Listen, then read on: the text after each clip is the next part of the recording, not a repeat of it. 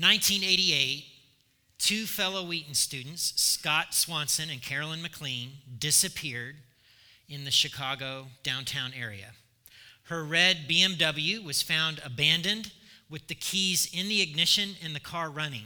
Their credit cards were found a few feet away from the car, strewn about the ground.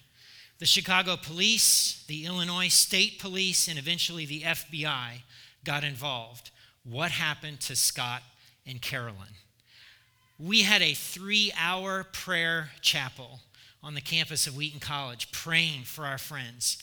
And once it was done, hundreds of Wheaton students descended on the city of Chicago with pamphlets and questions looking at every alley, every block. Days became weeks, weeks became months. And four months later, Carolyn's parents received a letter from their daughter. Apparently, the couple had wed secretly and told no one what they were doing, and because they wanted to start their life together alone and chart a new course, they simply traveled to California and assumed new names.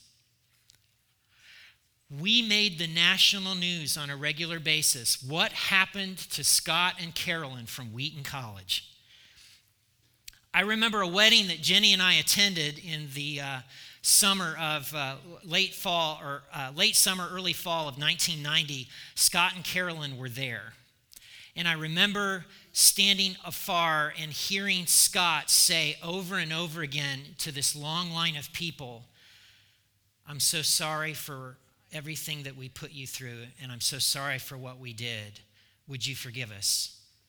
I'm so sorry for what we did to you and, and what we put you through would you forgive us? I'm so sorry for everything that we put, like, over. What would you have to do? What would you have to do in order to have to apologize to every single person you encountered publicly, like at a wedding? What would you have to do?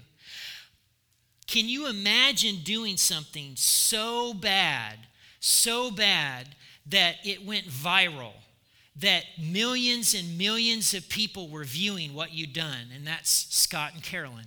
Millions of people were calling out and saying the worst kind of things about you, so bad that you had to shut down all your social media accounts and go into hiding.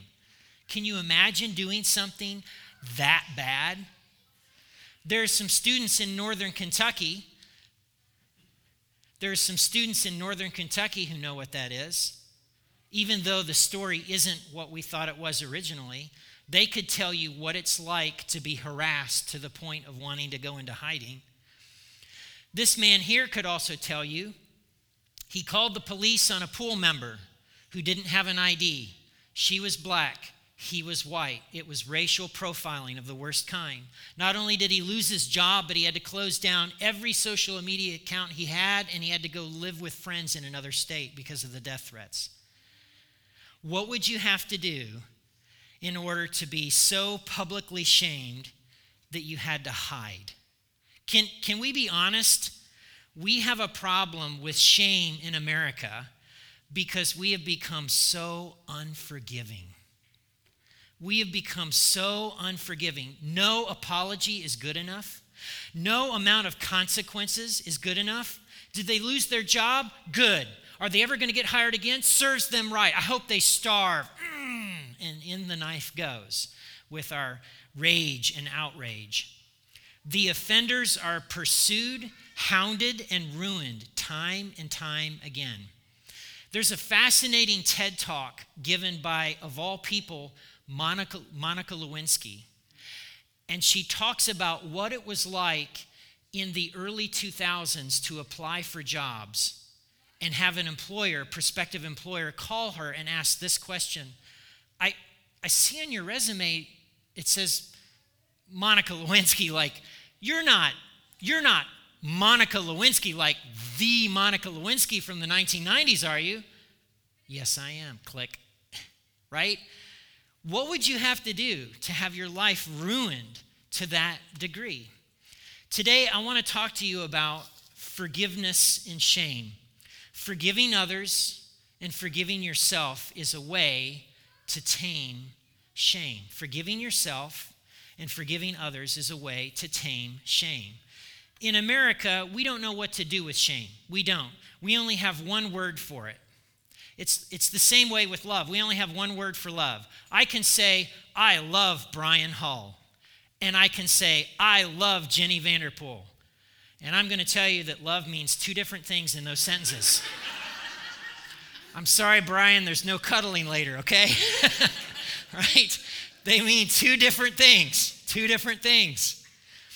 Part of what's going on when we participate in social shaming is that we're saying we think we're better than that person. They're a racist. I'm not. They're a horrible parent. I'm not. Better than you. Better than you. The other way that we run that, of course, is that we encounter these moments where we've done something or said something, and these tapes play in our head, and we think, I'm a worm, I'm the worst possible person in the world. Here's the truth we're not better than them, and we're not a worm either. We need forgiveness. In the in the book of Matthew, Matthew, by the way, is a how to follow Jesus manual. It's how the early church used the Gospel of Matthew. You want to learn how to be a Jesus follower? Do what it says in Matthew. It's pretty straightforward, okay? And so in chapter 18, we see a topic of what to do with a repeat offender, a brother or sister who has wronged you repeatedly. How do you handle that? What do you do in that situation? How many times should you forgive? Peter, who probably wonders about the guy who simply says, I'm sorry, and puts on a show of remorse only to do it again, wants to know, how many times do you forgive? And that's where we pick it up, verse 21. Then Peter came to Jesus and asked, Lord, how often should I forgive someone who sins against me? Seven times?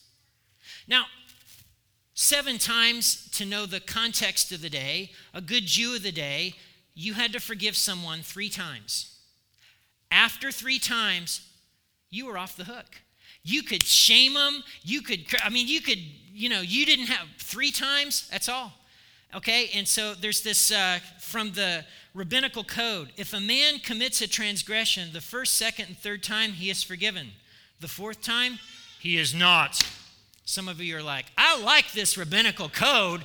Can I have a copy of that for my home and my office? Outside my cubicle would be great. I would love to have it there.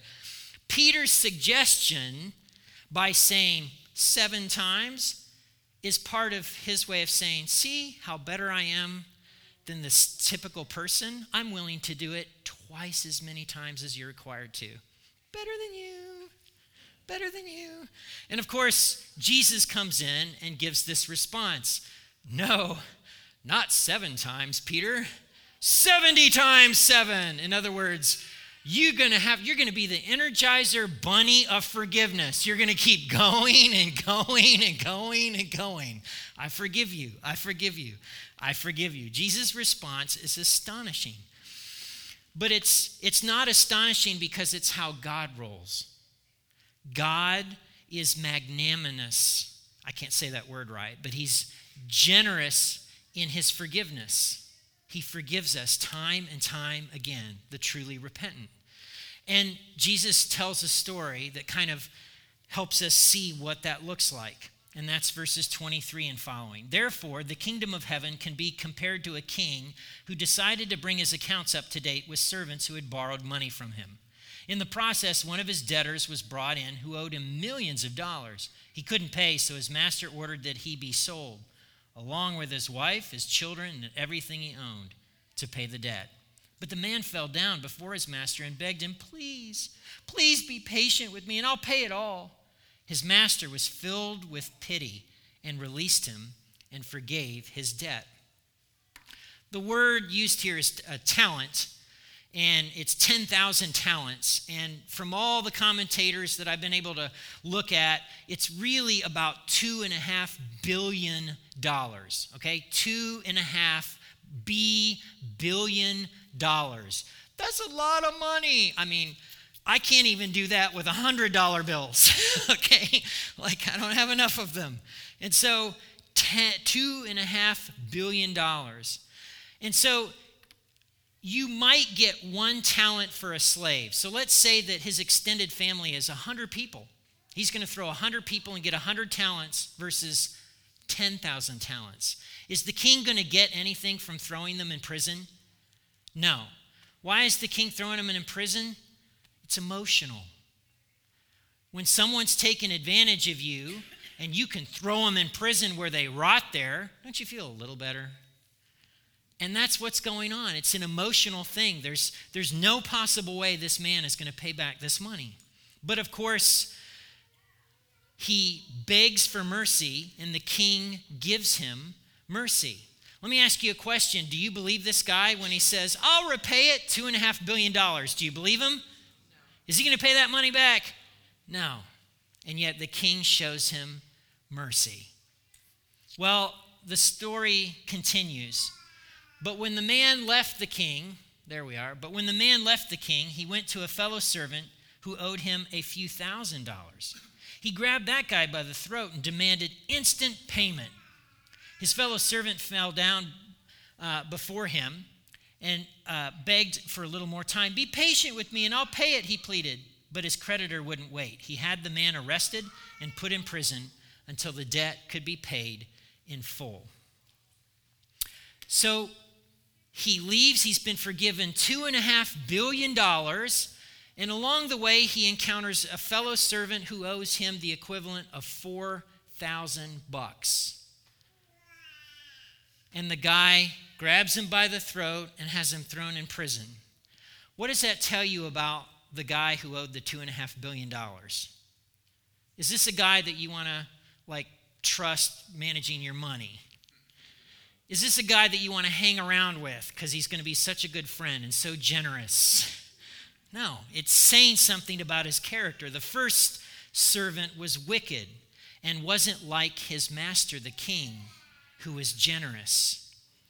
Isn't it true? Don't you know people who have experienced God's grace and goodness, or they say they have, and yet they're a very hard man or a, a very hard woman? Don't you know people like that? And isn't there a part of you, they're vindictive, they're unforgiving? And isn't there a part of you that's kind of like, um, hey, you know, this uh, Jesus thing, can we talk about that for a minute? like, I mean, you say, but then you do, and you know, I'm having a hard time here. On, you do, you do. Okay? So, verse 35. Uh, oh, when some of the other servants, let's pick it up with the 31. When some of the other servants saw this, they were very upset. They went to the king and told him everything that had happened. So the king called in the man who had forgiven, he had forgiven, and said, You evil servant, I forgave you that tremendous debt because you pleaded with me. Shouldn't you have mercy on your fellow servant just as I had mercy on you? And then the angry king, angry king sent the man to prison to be tortured until he had paid the entire debt. So the, the servant's nature is revealed, the guy who had been given, forgiven $2.5 billion. And th- this is the key verse. Shouldn't you have mercy on your fellow servant just as I had mercy on you? Jesus is trying to tell us something, right? If God has been merciful to us, then we should be merciful to others. And that's the kicker, verse 35. That's why my heavenly Father will do to you uh, if you refuse to forgive your brothers and sisters in your heart. Now, there's, there's mercy and grace. Mercy is not getting what you deserved. I am an adjunct teacher at Asbury University. Sometimes I give my students mercy. In other words, the grade, the grade on their paper is a B. The grade they earned is a D. Okay? Right? See what I'm saying? That's mercy. Grace is giving what you're not deserved, okay? Um, I think I'm, oh, I'm, miss, I'm missing this. Mercy is when you are, uh, when you uh, deserve punishment and the punishment isn't given to you. Now I'm here. Grace is when you get something you don't deserve. So grace is what I show a student when they get a better grade than they should get because what they earned is lower. Um, on Asbury's campus, if you break the rules, right, there's punishment. If you're not punished, that's mercy, okay? And that's how that works. All that is to say, God is both gracious and merciful. He's both. He's not just one, He's both. And so the point that Jesus is making is that because God is gracious and merciful, God's people should be gracious and merciful. Let me ask a question Does America need more people who are merciful and gracious or less people who are merciful and gracious? Let's have a poll right here at Generations Community Church. Which do you think more or less? More. What? Oh, you're living in Nick Vegas too, especially on 27 in heavy traffic. We need more gracious people. I don't know if you ever tried to on ramp outside of Knoxville. You need more gracious and forgiving people. When we join the shame train, we're condemning another person. We're saying that they're not good enough when we join the shame train, that they're flawed, they're unacceptable. And here's the thing it doesn't lessen the shame that we feel on the inside. When we shame other people, it's not like it mitigates the shame that we have on the inside. It doesn't. It doesn't affect that at all.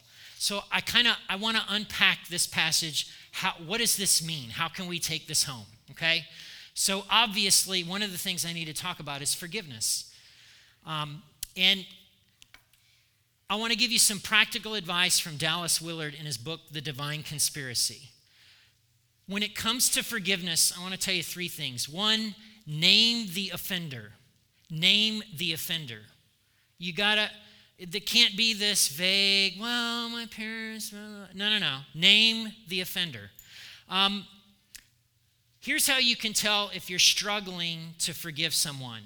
When you're driving down the road, do you have imaginary scenarios in your head where they're like, Oh, Max, I'm such a worm. I can't believe how I wronged you. I'm an idiot. Will you please forgive me? And you're like, I will never. Like, if these things are going on in your head, it's an indicator there's, there's, a, there's an opportunity for forgiveness.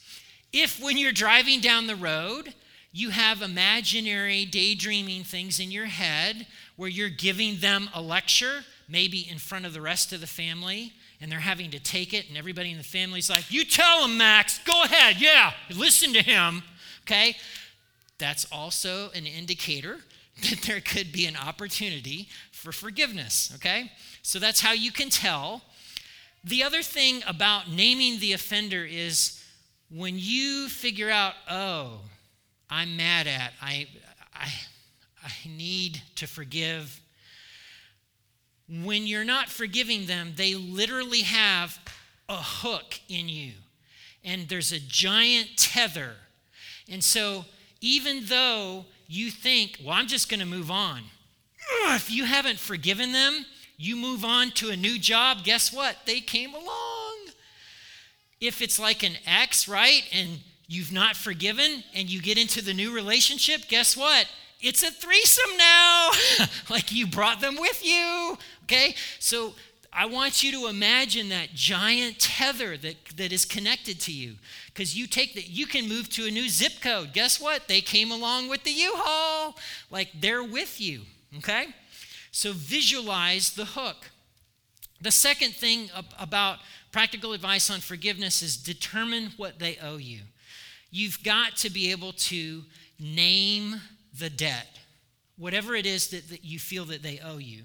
Um, a, you cannot forgive a debt that hasn't been defined, okay? And this can be an opportunity, the raise that someone else got that you sh- thought you should have got, your childhood, your innocence. I don't know what it is for you, but you have to name it, okay? What did they take from you? And then the last part of that is you cancel the debt. Um, and if there were multiple offenses over multiple years, it's going to take more than once to do this. Uh, I always, for some of the bigger things in my life, what I've done is I've written it down on a piece of paper.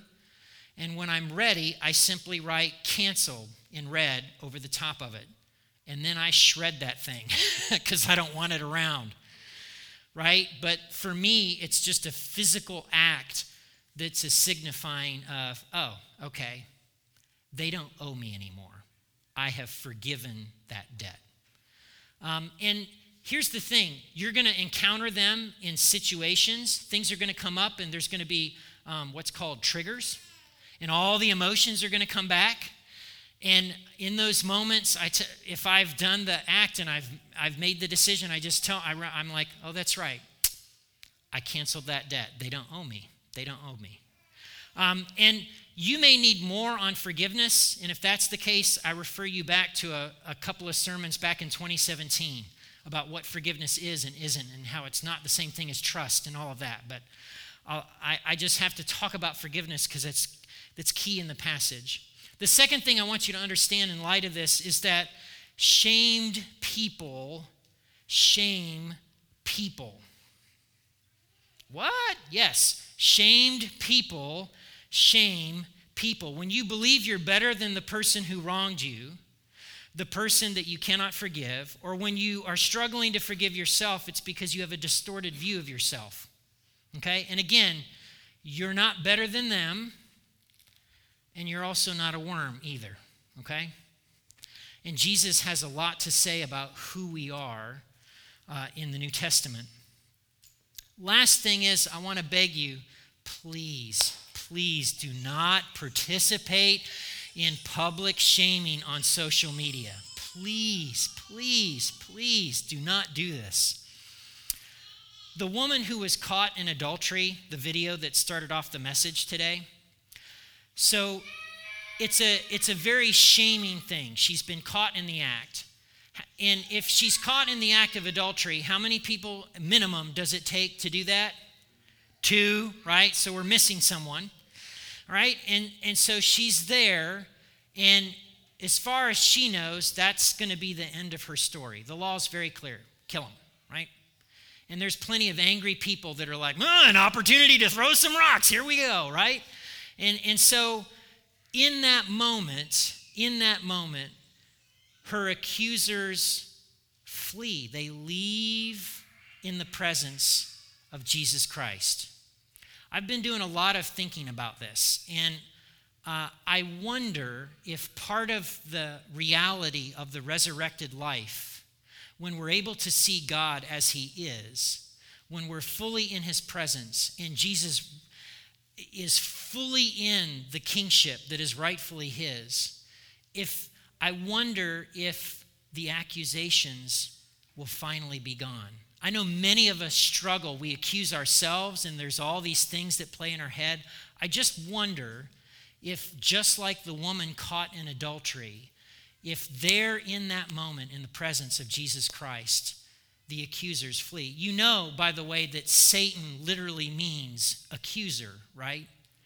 Nowhere in Scripture is God called, I think, an accuser. Um, here's, here's what I would say we can show America a better way of living, a, a way of living in which shame does not have the final word. You may not know this, but one of our own local TV personalities this past week or so became yet another person who did something bad and was called out for it. He made some race, uh, racial comments online, uh, on the air. And uh, he works at one of the local TV stations. And so Lee Cruse has gotten a taste of what it means to be called out, what it means to be shamed, what it means to have people call for you to be fired and everything else. But there's an interesting video that he posted. He did something different that not very many people do. He told the station manager, I, for the log list of all the people who've called the station, I want their names and numbers, and I'm personally going to call every single person. And he did. He called every single person, and he did two things. Hi, I'm Lee Cruse from WLEX. Listen, listen, listen, listen more, listen more, listen, listen, listen. Okay, they're done. I am so sorry. Will you forgive me? Do you know what he said? He was shocked. Most of the people who called the station were older black ladies, and every single one of them, when he asked that question, do you know what they said to him? Yes, honey, I forgive you. And he got choked up. He was like, you know, when you're facing the end of your career, right? he was shown a better way forgiven. I'm telling you, forgiving others and forgiving yourself is a way to tame shame. And our culture needs this more than ever.